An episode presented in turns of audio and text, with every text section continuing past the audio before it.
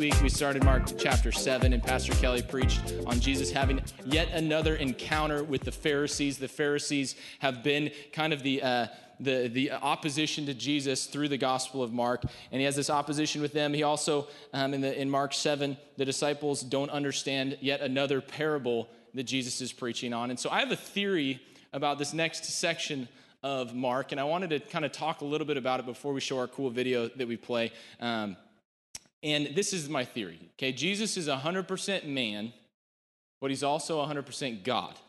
I don't get that. Doesn't compute. How do you have 100% of two things? That's what makes it awesome. Okay, so Jesus is 100% man, he's 100% God. But did Jesus potentially get tired here? He's been having a long go of ministry. Does he need a break? I don't know. Some people would say so. But he leaves where he was at at the Sea of Galilee and he goes to Tyre, is the very beginning of this passage. And if you look at a map of Israel, there's the Sea of Galilee. Tyre's like not even a part of the Jewish community and it's up on the coast. So is Jesus going to a beachside retreat? I don't know. But he's going to the beach out of the blue, not a lot of explanation why. Um, other than the fact that he doesn't want anybody to know that he's there, okay? So, how many of you may say that you're at a point where you need a vacation? You need a break, okay? You need a break. I want to tell you from the stage this morning it's okay to rest.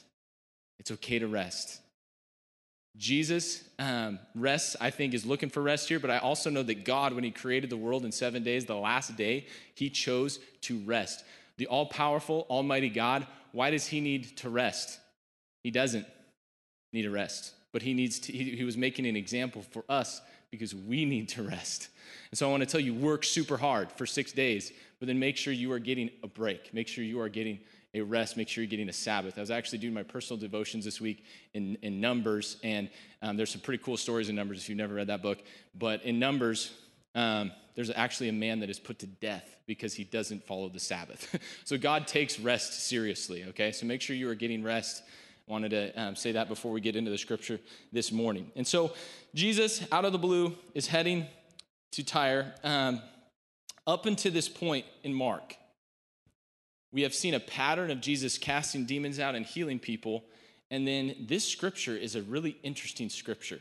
It kind of, the first time I read it, I was like, Kelly, you want me to preach on this scripture? Because this is kind of weird, okay? It's kind of crazy. And I think almost to the point where some, some people will say that this scripture proves the authenticity of the Bible.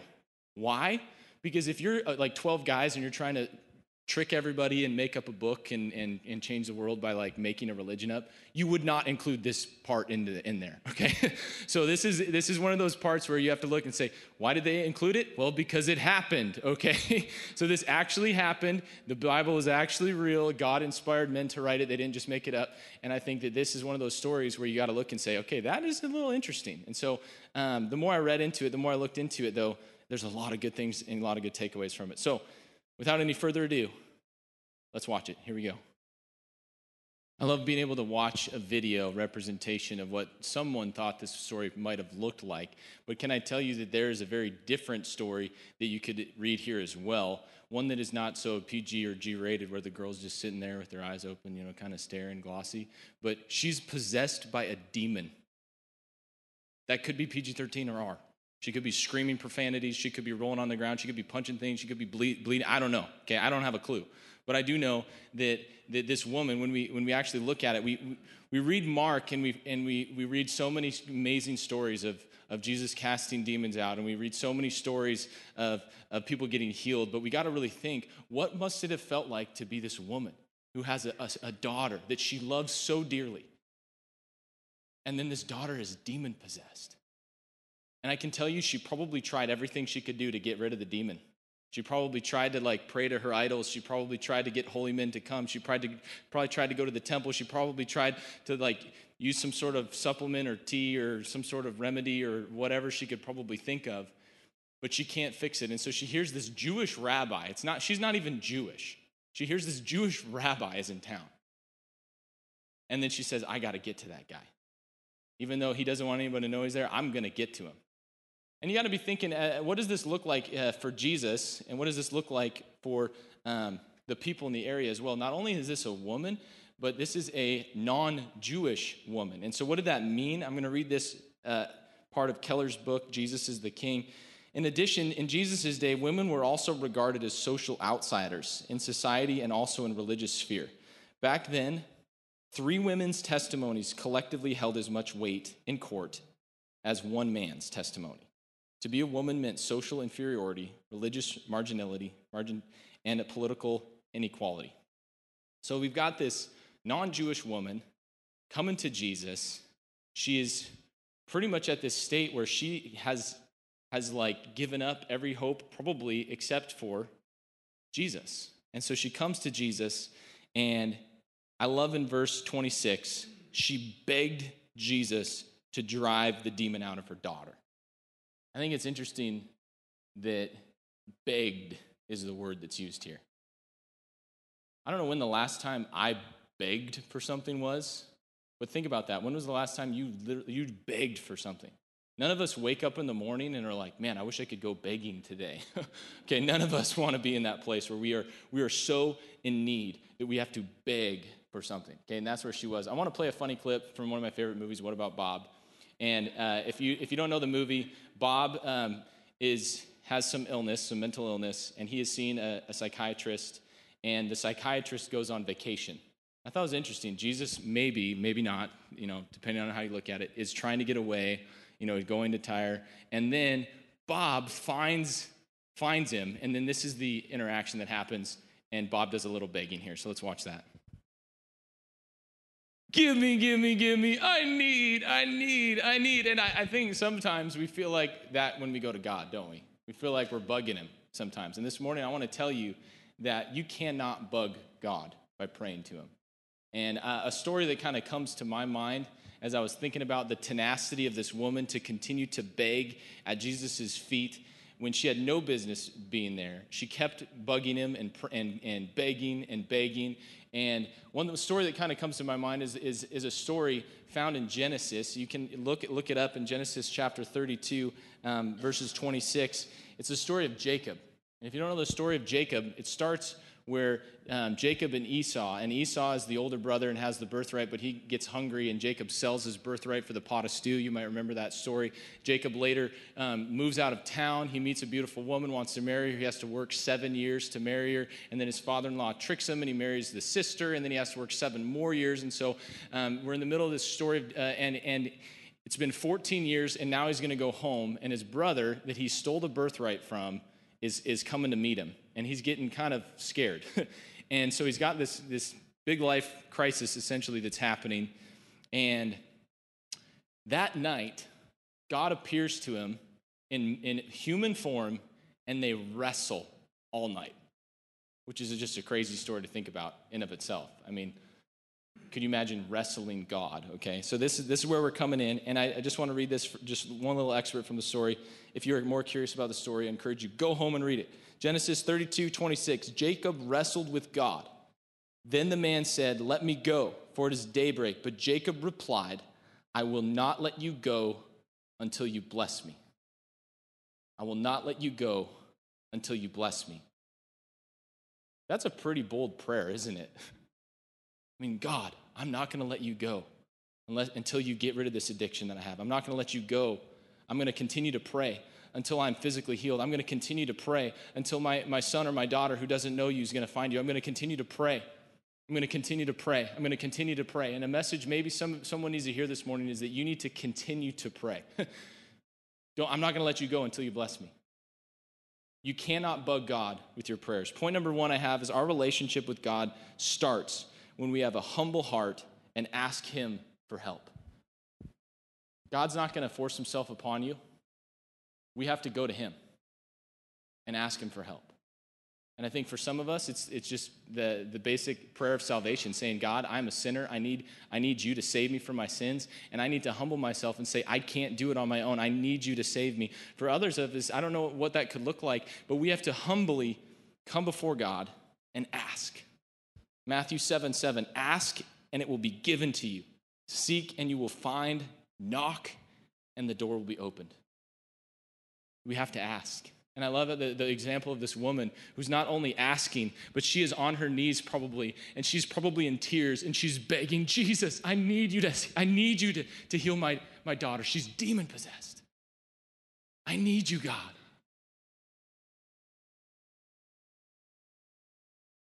So back, back to our text here, verse 27. Jesus responds. And I think this is interesting. And this is the part that is different than any other story in Mark so far. Up to this point, Jesus has been like, boom, your daughter's healed. Boom, you're healed of your sickness. Boom. This one is this response is a little different. Okay, here it is. First, let the children eat all they want, he told her, for it is not right to take the children's bread and toss it to the dogs. What?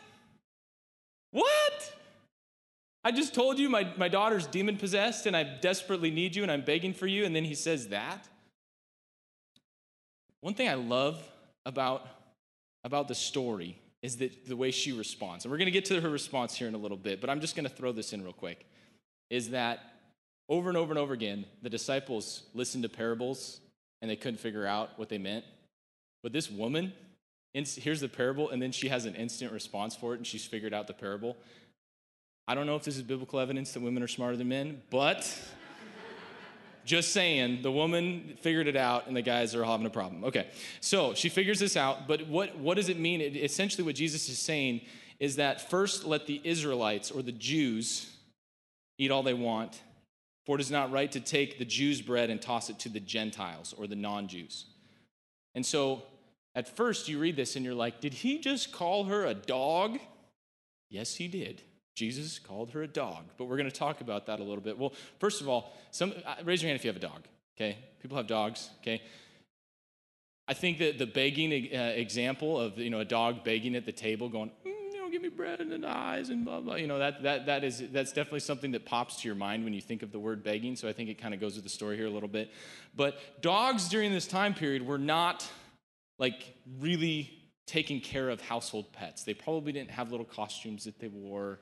They probably didn't get pedicures. They probably didn't get like $1,000 surgery. But they weren't like cherished and loved. At this point, they were scavengers, and they were just kind of scavengers, you know, scavenge, scavengers. And, um, and so dogs were, were, was a pretty derogatory term. It was kind of a negative thing, but it is interesting when you look at the actual word that Jesus used here. And so let's read a, an excerpt from Keller's book, Jesus is the King. Again, one key to understanding is the very unusual word Jesus uses for dogs here. He uses a diminutive form, a word that really means puppies. Remember, the woman is a mother. Jesus is saying to her, You know how families eat. First, the children eat at the table, and afterwards, their pets eat too. It's not right to violate that order. There's a couple theories here. The first theory is that Jesus was kind of using sarcasm almost, and he was kind of saying it with a smirk. And he was like, First, let the children eat what they want. I don't know how to do sarcasm, but anyways, so that's one theory is that Jesus is using some sort of sarcasm here, and he's really kind of testing her. Um, but the second one is that Jesus was actually saying that the time had not yet come for the Gentiles. And I think there could be a mixture of the two of them in the, in the sense that, that Jesus was saying that, but he was waiting to see what her response was going to be. And, and so in that he's saying i'm going to first i'm here to serve the i'm here to serve the jews. I'm here to fulfill the prophecies. I'm here to be the messiah. What he doesn't say here is no. He says maybe later right? Or later it will come. And i think so, some of us maybe we've been praying and we've been wanting to hear a yes but maybe the, the, the really what god is communicating to you is that maybe you're going to get what you've been praying for but it may not be right now. And that's essentially what jesus is saying is saying i, I want to give you this, this blessing. I want to um, heal your daughter, but your time has not yet come. But it will.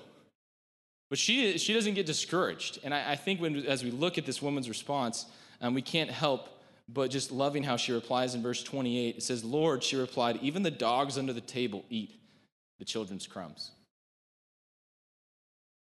Let's let that sink in, her response. God, even the dogs under the table eat the children's crumbs.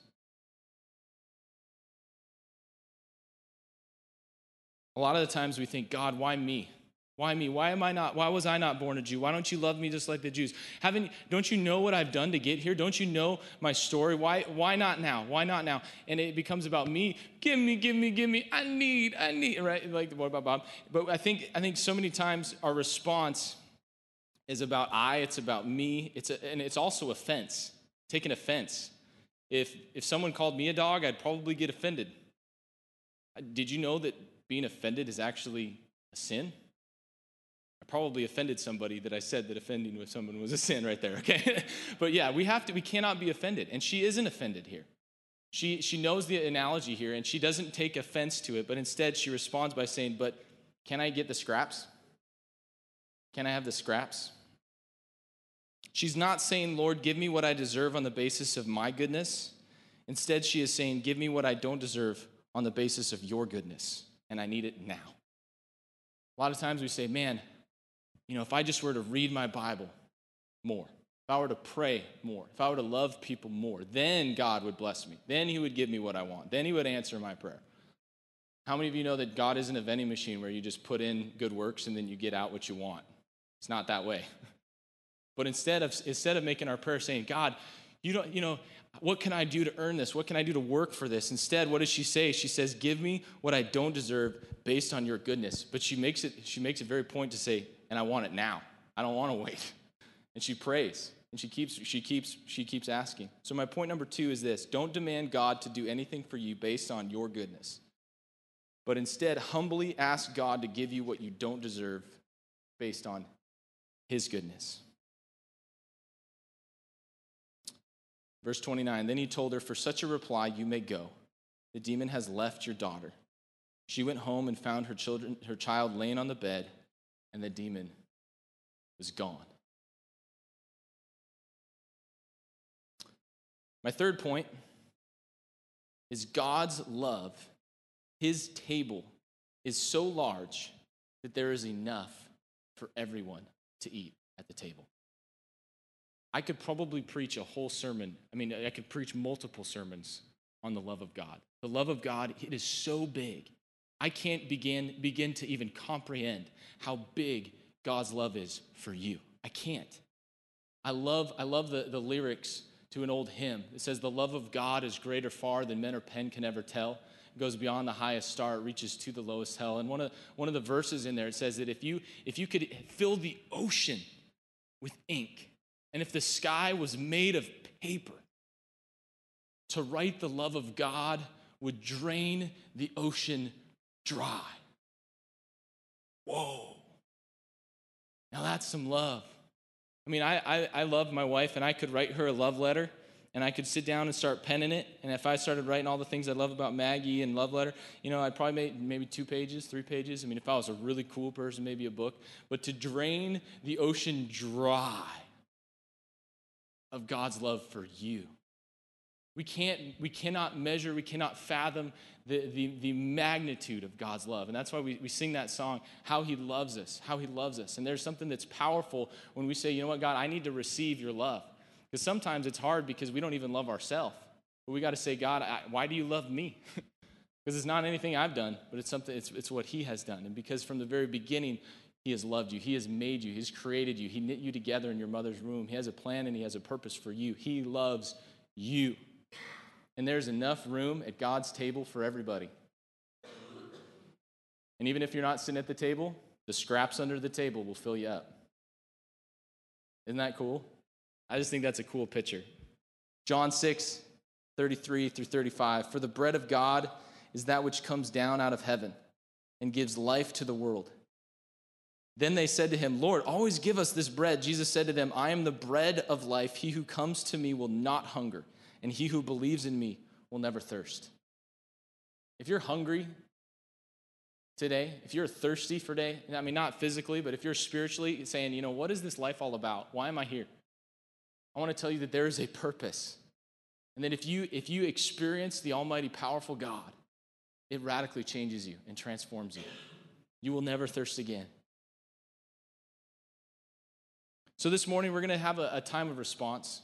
We're ending fairly early, which is okay because you guys probably won't get mad at me for ending early. But um, we're going to have a time of response this morning. Um, and there's nothing holy about this altar. Last time I said that when I was here, there's nothing you know that we've done. It's just wood and carpet. But what, what happens at the end of a service when we have a time to respond to God, when we can physically take a step forward, it's similar to this woman who goes before Jesus and is begging. And so this morning, if you've been maybe feeling a, a, tug on your heart, I want to give you an opportunity to come up to the front, up to the altar, and, and just spend some time in prayer, spend some time in surrendering to God. But the question I have for you this morning is what do you need to beg God for? What do you need to beg Him for?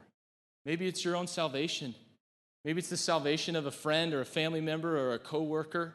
Maybe, maybe it's an addiction that you've been battling with. Maybe you've been addicted to pornography and nobody knows it, and you need to come before God this morning and kneel before Him and give, give it to Him and say, God, I'm going to sit here and I'm going to wrestle with you until you take it away from me. Maybe it's an addiction with alcohol. I don't know what it could be, but I want to give an opportunity for any any reason. We had a, a good amount of people first service that came down, and it was a powerful prayer, a time of prayer. And so don't miss what God maybe has for you by taking a physical step forward and moving towards Him in a physical way um, as we as we close today. Let's humbly ask God to give us what we don't deserve based on His goodness. Let's humbly ask God to give us what we don't deserve based on His goodness. Today, we can come to the table of the Lord and we can get our fill even if we're just the dogs under it. Amen? This is an interesting passage of Scripture. And some people will, will even say that her response changed Jesus' answer. I don't know. I mean, you can get theological about that and you can say, well, can our prayers change? Absolutely, I believe our prayers can change things. And her response here, I think, changed Jesus' timeline to heal her daughter. And so we have power when we pray. In the book of Revelation, it actually says that we need to make sure that we pray that Jesus doesn't come back in the, in the winter or when there are pregnant women. And I, think, and I think the reason that he includes that is because he's saying your prayers can change what, Jesus, what God does. and this is, an, I think, an interesting example of that, where Jesus' original response was, maybe later. And then she says, no, I want it now. And Jesus says, okay, because my table's big enough for everybody. Thank you.